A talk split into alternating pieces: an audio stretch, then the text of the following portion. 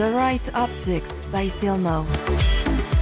Presented by Jason Kirk. Welcome to the first episode of The Right Optics, brought to you by Silmo, ahead of this year's trade fair in Paris.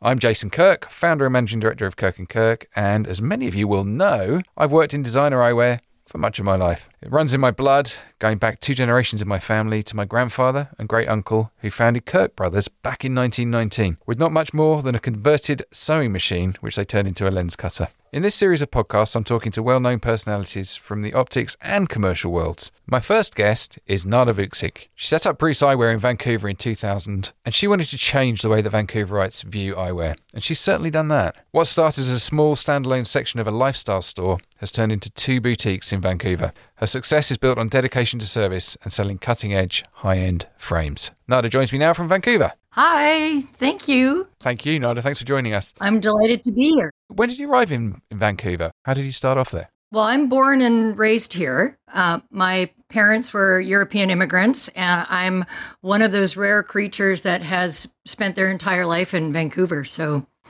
there are not a lot of us actually. It was Vancouver was a relatively small town when we started. So when I started, What did you want to do when you were growing up? oh gosh. Well, I think when I was growing up, I I quickly reached the place where I knew that a, a career as a prima ballerina was probably out. Um, and then I wanted to be an archaeologist.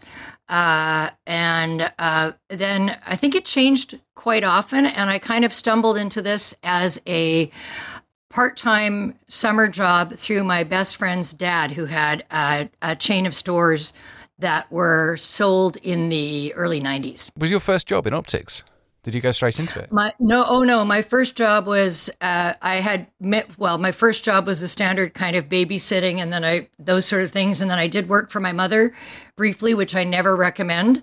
Um, and my first job in optics was for my friend's father, and that was uh, a summer job uh, during university to pay my tuition. And he had opened these stores that uh, specialized on clearance things and they had gone when i think back on the frames that we sold there that nobody wanted they're the things everybody wants now. You know the vintage dior's and all the vintage everything. So uh, and then this business i start so i started with them and then after university i decided i didn't want to be a teacher. I was struggling with the politics. And so i eventually went back into optics and uh, and then my business partner came along and said i think we should do this and i said okay very i'm very suggestible And so, what was your first step into optics then? First, first step into your own business in optics? uh, well the the the the first foray was uh, as i said that summer job and i knew nothing and so i was basically sweeping floors and whatever. Um, but that got really boring so then i started to teach myself and then i continued to work for those people after they sold their business and opened just, just a couple of small boutique locations and then those when those ended um, that was it was shortly it was around that time that that my business partner and I initiated a discussion and and opened up on July 1st 2000 and in the interim I had worked in the business and I had challenged the licensing exam and uh, was able to get my license So, your first business wasn't a standalone optical store. no Tell us about that. Well, the the first aspect of our business was uh, a department inside a lifestyle store that was, in in my opinion, ahead of its time. So the store was called Bruce, and Bruce Eyewear was one of the departments inside this rather vast concrete and glass uh, space.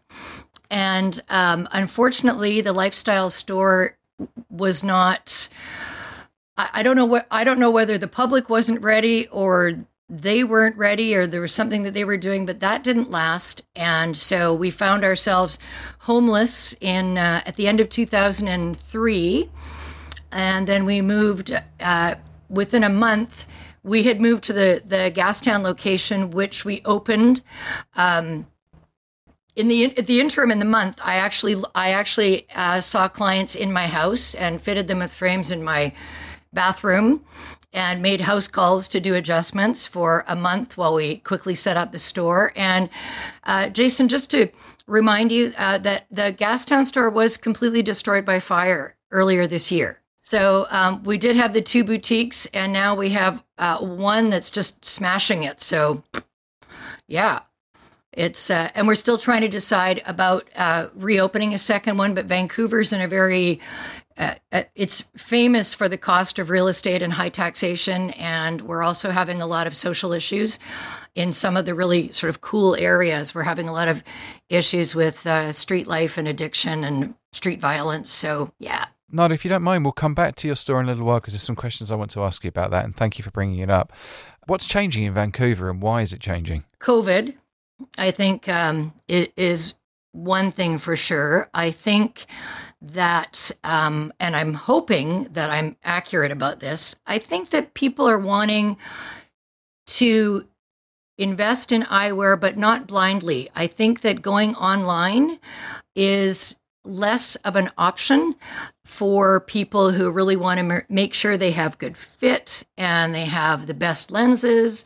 So I'm I'm happy to say that we very quickly saw a return to in-person shopping and which is great. And I think Vancouver is is a challenging city because our real estate prices are so high that um, it it a lot there's a been a large migration sort of out to the suburbs, but then we're finding that those customers are still coming in to see us in the city. So um, that part has been okay. But uh, Vancouver is just getting very big, very quickly, and uh, there's a lot of development, and most of it priced out of the reach of the average citizen. So it's kind of an interesting spot. Plus, we have a some very very serious uh, social problems and street life problems that we're trying to address fascinating. And I, I came to visit you a little while ago and had the most amazing time in Vancouver, an amazing time with you, and and learnt so much. Uh, it's an amazing place. Um, do you feel that you're influenced by the international political scene, the war in Ukraine, the the economic difficulties everywhere, or do you feel it's a local problem? No, I, I think that because our demographic and demographic is a is a challenging word for me because I think most people relate that to an age or an income bracket. When I speak of a demographic, I speak of our demographic being people who are for the most part well traveled, worldly, well informed, perhaps well educated. They are interested in personal style and not so much in fashion that is, say, logo driven.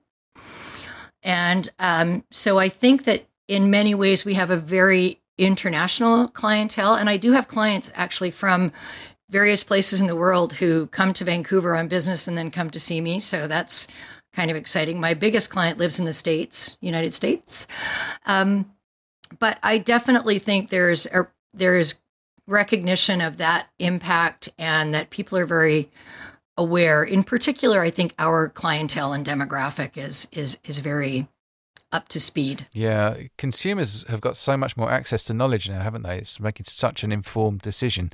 And you talk about yeah. the internet and, and people buying online and, and they have the opportunity to to buy something based on based on price a lot of the time and not based on good experience. And it's interesting that you say they're coming back.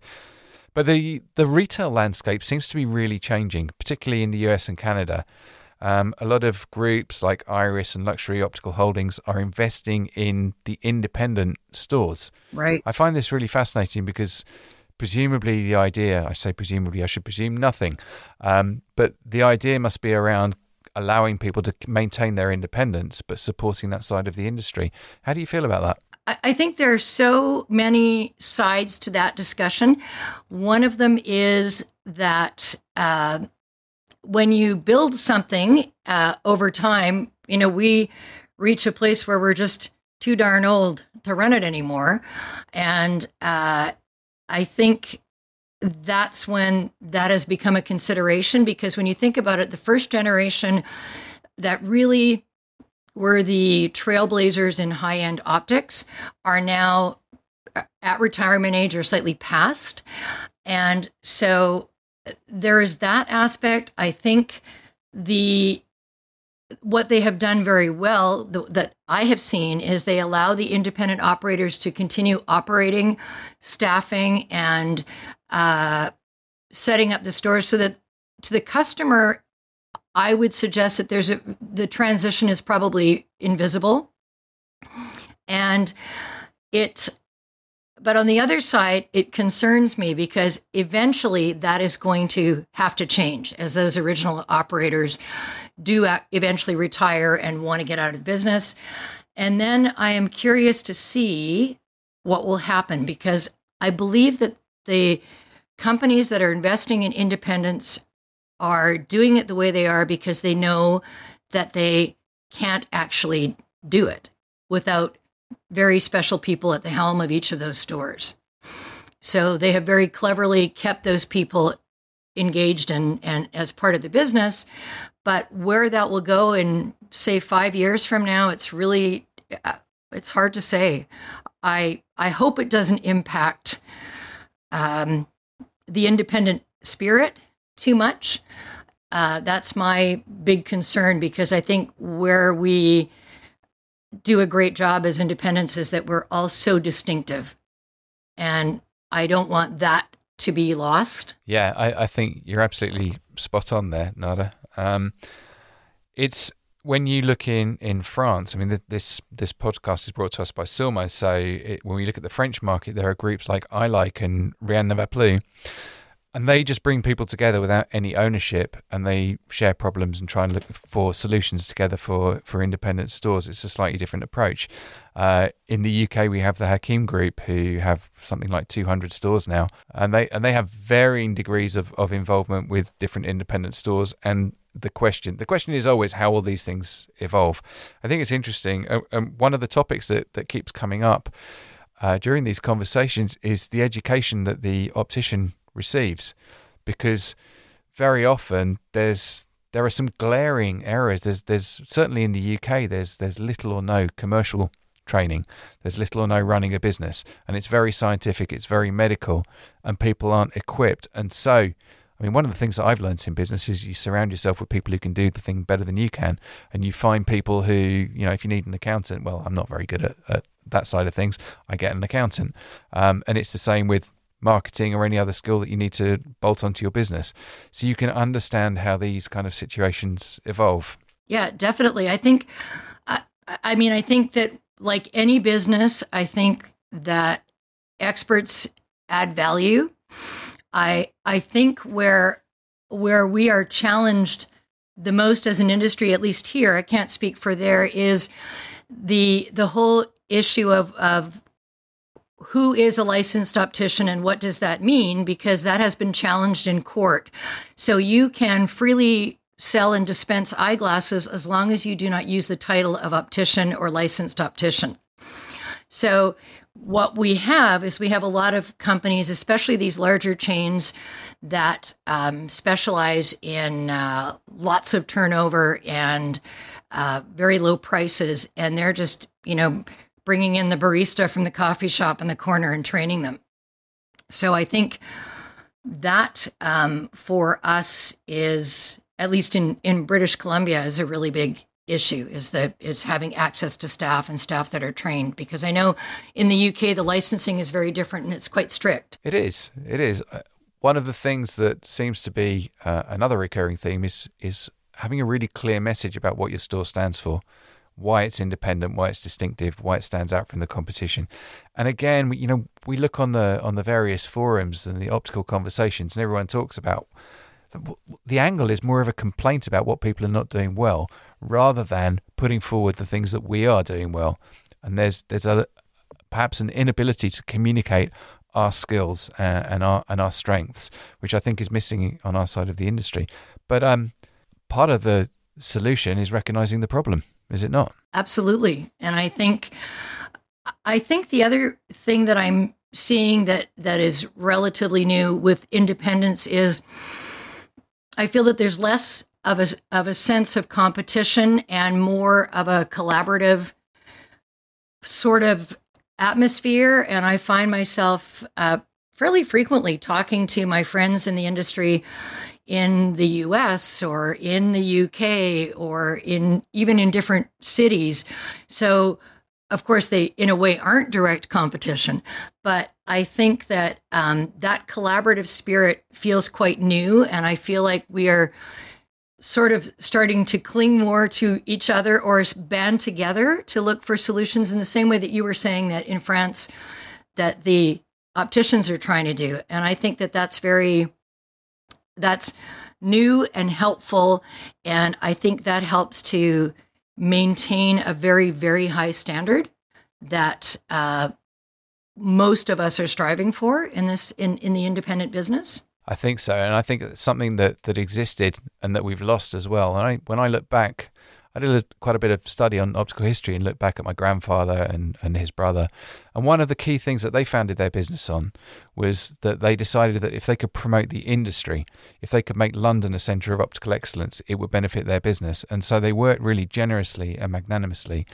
And when I looked at what happened in the Second World War, when a lot of the optical manufacturers were bombed out, they helped each other. So if somebody got bombed, they could go and work in somebody else's studio. And that kind of collaborative spirit has been lost. And what you're suggesting is that it's coming back, and it's so important. This, for me, it feels like the only way forward. And this word community, we have such an amazing community. It's this community that's helping each other is so important. Industry voices, insight, and inspiration. The Right Optics by Silmo. Moving back to something that you mentioned before. So, the course of true love never runs smooth, and you had two absolutely beautiful stores which had a really distinctive message uh, and a very clear feeling. Um, perhaps in your own words, you can tell us what happened. Yeah. So, uh, April 11th, not that I memorized the date or anything, um, we experienced a, a, a fire. That particular, what we considered our flagship location, was located in a heritage building that housed uh, it was a social housing spot. Uh, it was an area increasingly challenged by uh, uncontrolled uh, drug distribution and use, and it was the area was a little bit rough. And it what I think what made Gastown, that's the area is called Gastown. I think what made it so cool is that there was the juxtaposition of really high end design, and then there was sort of a grittier side. But the grittier side started to dominate, and that unfortunately resulted in a fire that destroyed the entire building. Uh, not initially, but it was deemed unsafe when they did put the fire out, so we were not able to go in and recover. We did have uh, there was a team that could go in, and I was on a, a radio, which I'm about as good at as I was setting up here on the computer today. So there was a lot of "Do you read me?" and uh, directing directing people through you know your own kind of memory to get things out. We were only able to retrieve things that I thought impacted the security and customer security, things like uh, computers, so that we could just destroy the hard drives and a few other things like that, and to recover things that belong to customers. Those were the priorities, of which I would say 80% were salvageable. Other than that, all of our equipment, our fixtures, and inventory were lost. So we we quickly shifted into we brought the the team, the full team, over to our second location, which um, is not new but newer, and we started operating there, and we were were waiting to see how what the public response is. The fortunate thing is is that those two locations are geographically quite close together, maybe 15 minutes by car. And I think that that has allowed people to who would normally have gone to the flagship to say, well, you know, what's a few more minutes and the parking is a third of the price because we're not in that central core. And um, so we're yeah, I, I, it's there's always pressure I think to immediately reopen. Fortunately, because we had the sec we have the second store, we don't feel that pressure quite so acutely, but we do recognize that uh, well, I have recognized that the locations that have been the most successful have been those where I have had a good gut feeling about the space. And I just haven't found that in in this last little bit. And because the pressure isn't there I am really holding on to that ideal before we make decisions about a second location. So, but in the meantime, we're we are carrying on, and I believe uh, we have finally dealt with all of the the custom frame issues and things like that, and losses, and we've communicated with most of our customers so who have been amazing by the way just amazing. I mean offers of money and uh, just you know can i can i come and help you clean up? Can i volunteer my time? It, it's the community was incredible both in gastown and our community of clients and that was very humbling and deeply appreciated i think by all of us because i'm not going to lie it was pretty traumatic and the time that i spent down there uh, first with the fire uh, the day of the fire, and then in that whole week afterwards, watching demolition and listening to some of the things that happened. And there were a lot of political issues. There was loss of life, which I think, uh, pardon me, I think is the other thing that really highly colored this whole scenario. I, I think that that took it from uh, a loss to a tragedy. If that's, I don't know if that's a good choice of words, but that's sort of how I look at it. Well, that's incredible, uh, Nada, and and awful, and thank you for um for sharing so emotionally and honestly with us. It must be very hard to come back from that position, um, and it takes somebody very strong and, and great. And I think that the way that your community has treated you is testament to the way that you've treated your community. So I don't think oh, uh, I, I, think it's not going to take very long to for you to find what you're looking for. But do you think what you're looking for is the same as you had before, or does it does that kind mm. of um, trauma and foundation rocking does that make you look for something different or reevaluate the way that you run your business and the way that you your ambitions? I guess it definitely causes you to reevaluate everything because we're not just dealing with uh, customers, we're not just dealing with a geographical space, but I'm also, I have to be very aware that what makes it all work is the incredible team of people that are a part of this company. And I have to, I, in my opinion, be very sensitive to how they have been impacted, especially those that were present the day of the fire, and just how I think there's that human component that is close to us in addition to the sort of the public human component that it's it is interesting. I mean there's there's been my thoughts are all over the place going from a series of pop-ups rather than a fixed location to maybe partnering with existing locations and looking at uh, of other independents and looking at what they do well and saying, um, just as an example, we don't really have a market for children's eyewear.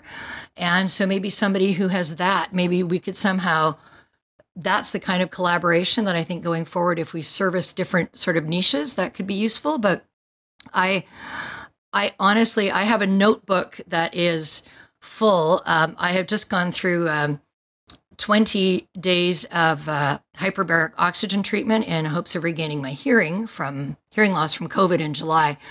And for two and over two hours every day, I'm sitting in, in a submarine with my notebook and I'm making notes. And I've literally filled up an entire notebook with different ideas and approaches and what might work and what might appeal. So I would say I'm I'm open to something different. I don't know what that might look like at this point. Um, we are also open to restructuring a bit in this second location to make it more effective as a physical space and maybe enlarge what we can do there and stay with sort of one super duper instead of two supers. So I know all over the map, um, just uh, a lot of stream of consciousness. Um, when my when my notebooks are published posthumously, which of course we know they will be, um, I'm sure people will have a, f- a field day trying to decipher most of what's written in there, but it helps me to look at possibilities. Nada, you're you're uh, an inspiration and you're a reference Oh. in the industry. You are. Thank you. Um, and from the, from the first time I met you, which I think was probably Silmo around 2000, yeah, um, a long time ago. you've been uh, yeah, it's, it's gone very quickly. Um, Yeah. but we've I've always looked forward to meeting at the trade shows, which which we do pretty regularly at all the trade shows whenever that's possible. I think that we connected because we are we are similar in our our way of being in the world and our uh, it's sort of a strange term to use, but maybe moral compass and also our feeling for the industry and what we value in terms of quality and interesting merchandise. And I think that for me, connecting with you was very, it was just a, a no brainer. It's the alignment of our values that has made this, uh, for me, I feel a friendship as well as a business relationship. Well, me too, very much so. And and the nice thing is that we can feel that as well amongst. There's a group, isn't there? There's a community, Mhm. and it's very interesting to know where that community comes from because we see each other at trade shows. Unfortunately, we don't see each Right. other that much outside of trade shows, and so those those moments of of sharing that friendship and and just sharing with each other, whether we're talking about optics or other things, become increasingly important. And I and I wonder now that we're slowly getting back into the trade show rhythm, what that's going to produce. We've got Silmo this next week. Um, I'm very, I'm very excited and um, confident to to see what that brings. Uh, but w- I miss that. I really miss that. I really miss seeing you. I really miss seeing our friends uh, at the shows. And I wonder if trade shows have the same place or whether the role of the trade show is going to evolve. What do you think? That is a, another very interesting question. I think what the pandemic has done is it has allowed us to strategize ways to do business without meeting in person because we've had to.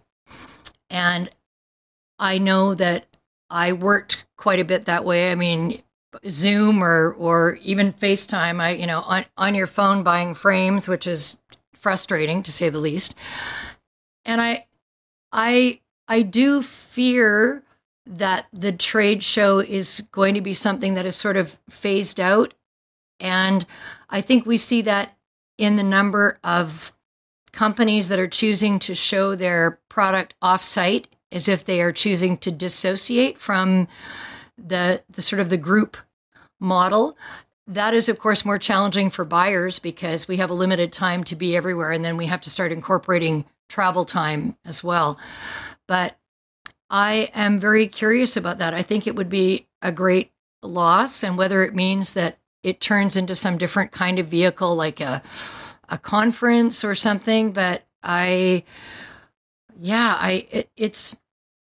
I think a lot of people believe that trade shows are done, and I just hope that they aren't because I think that they have incredible value, and the value is social and in terms of uh, I think the collaborative things we were talking about earlier rather than just the buying. I think that it's about the relationships and, and things like that that I hope will not be lost or difficult to maintain if we phase out this model that's worked for many, many years. So I agree with you, and I think that trade shows are really, really important. And I had, I had a, a moment when we were looking through COVID and we were studying our cash flow every week and looking at all the all the money that we had been spending previously and how we've been spending it. Mhm. The biggest line in our expenditure was trade shows, Mhm. and you know, I, I wanted to justify them. I was looking at the, the revenue that we got from actually at the trade show and then talking it up. This is the PR we get afterwards and all that kind of stuff. And I kind of contented myself with this idea because our, as a company, Kirk and Kirk did really well Mhm. through the pandemic, uh, and it's and it's a it's a weird scenario, but we did. And I was thinking, well, maybe we don't need trade shows anymore. And then when the trade shows opened again, kind of March April time of this year, right. It was thoroughly enjoyable and it wasn't really about the money. It wasn't really about what we were spending or what we were earning. It was about reconnecting and that sense of community and the push that you need from other people the inspiration that you need from other people to drive your business forward. If if you're not listening you're not going anywhere. And I think trade shows give us that great opportunity to listen. And you talked about people who do an off-site trade show and they piggyback on the success of a of a Silmo or a Mido or something. Mm-hmm. I just think that's so wrong. If they destroy the trade shows just by taking away their revenue, they won't have anything to piggyback on anyway.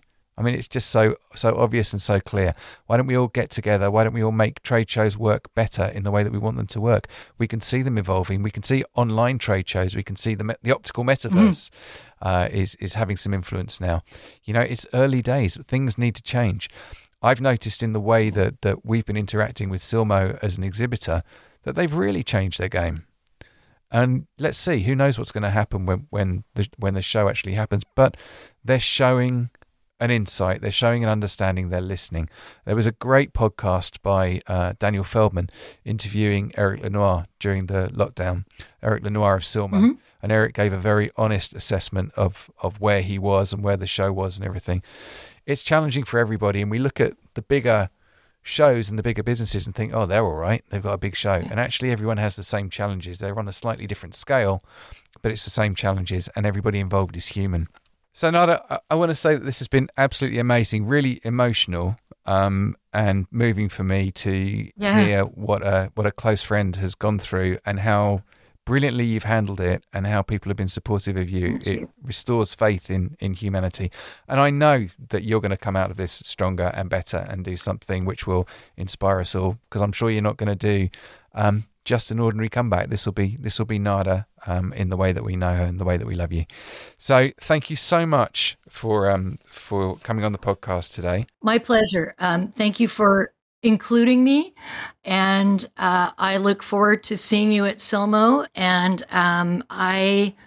I'm excited about the future, and I think that there's a lot for us to look forward to. But I think that we have to be less afraid of communicating with each other and being afraid we're giving up something secret or some formula and instead recognizing that there that we can gain even more strength from each other in that way so um, thank you for including me in this I, I really when you said you wish there was something you could do or what could you do i said you already did it you invited me to participate in something that's fantastic oh well thank you nada um, and i imagine as well that a lot of people listening to this are going to want to find out more about Bruce Eyewear.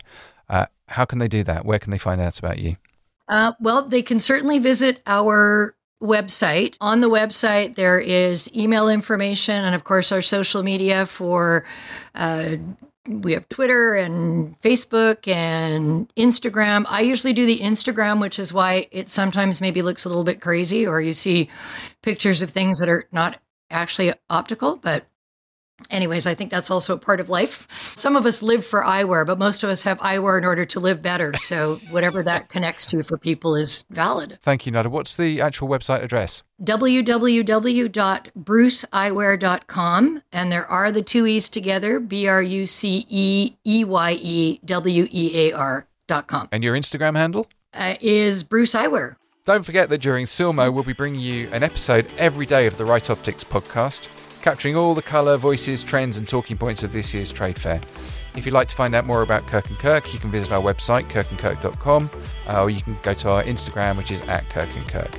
Thanks for listening, and thank you, Nada. We're looking forward to seeing you at Silmo. Pleasure. Thank you. Be well. The Right Optics podcast is brought to you by Silmo, the leading trade show for eyewear and optics. Come and join us from September the 23rd until September the 26th at Parc des Expositions at Paris-Villepinte. For more information, go to www.silmoparis.com or follow us on Twitter and Instagram at Silmo Paris.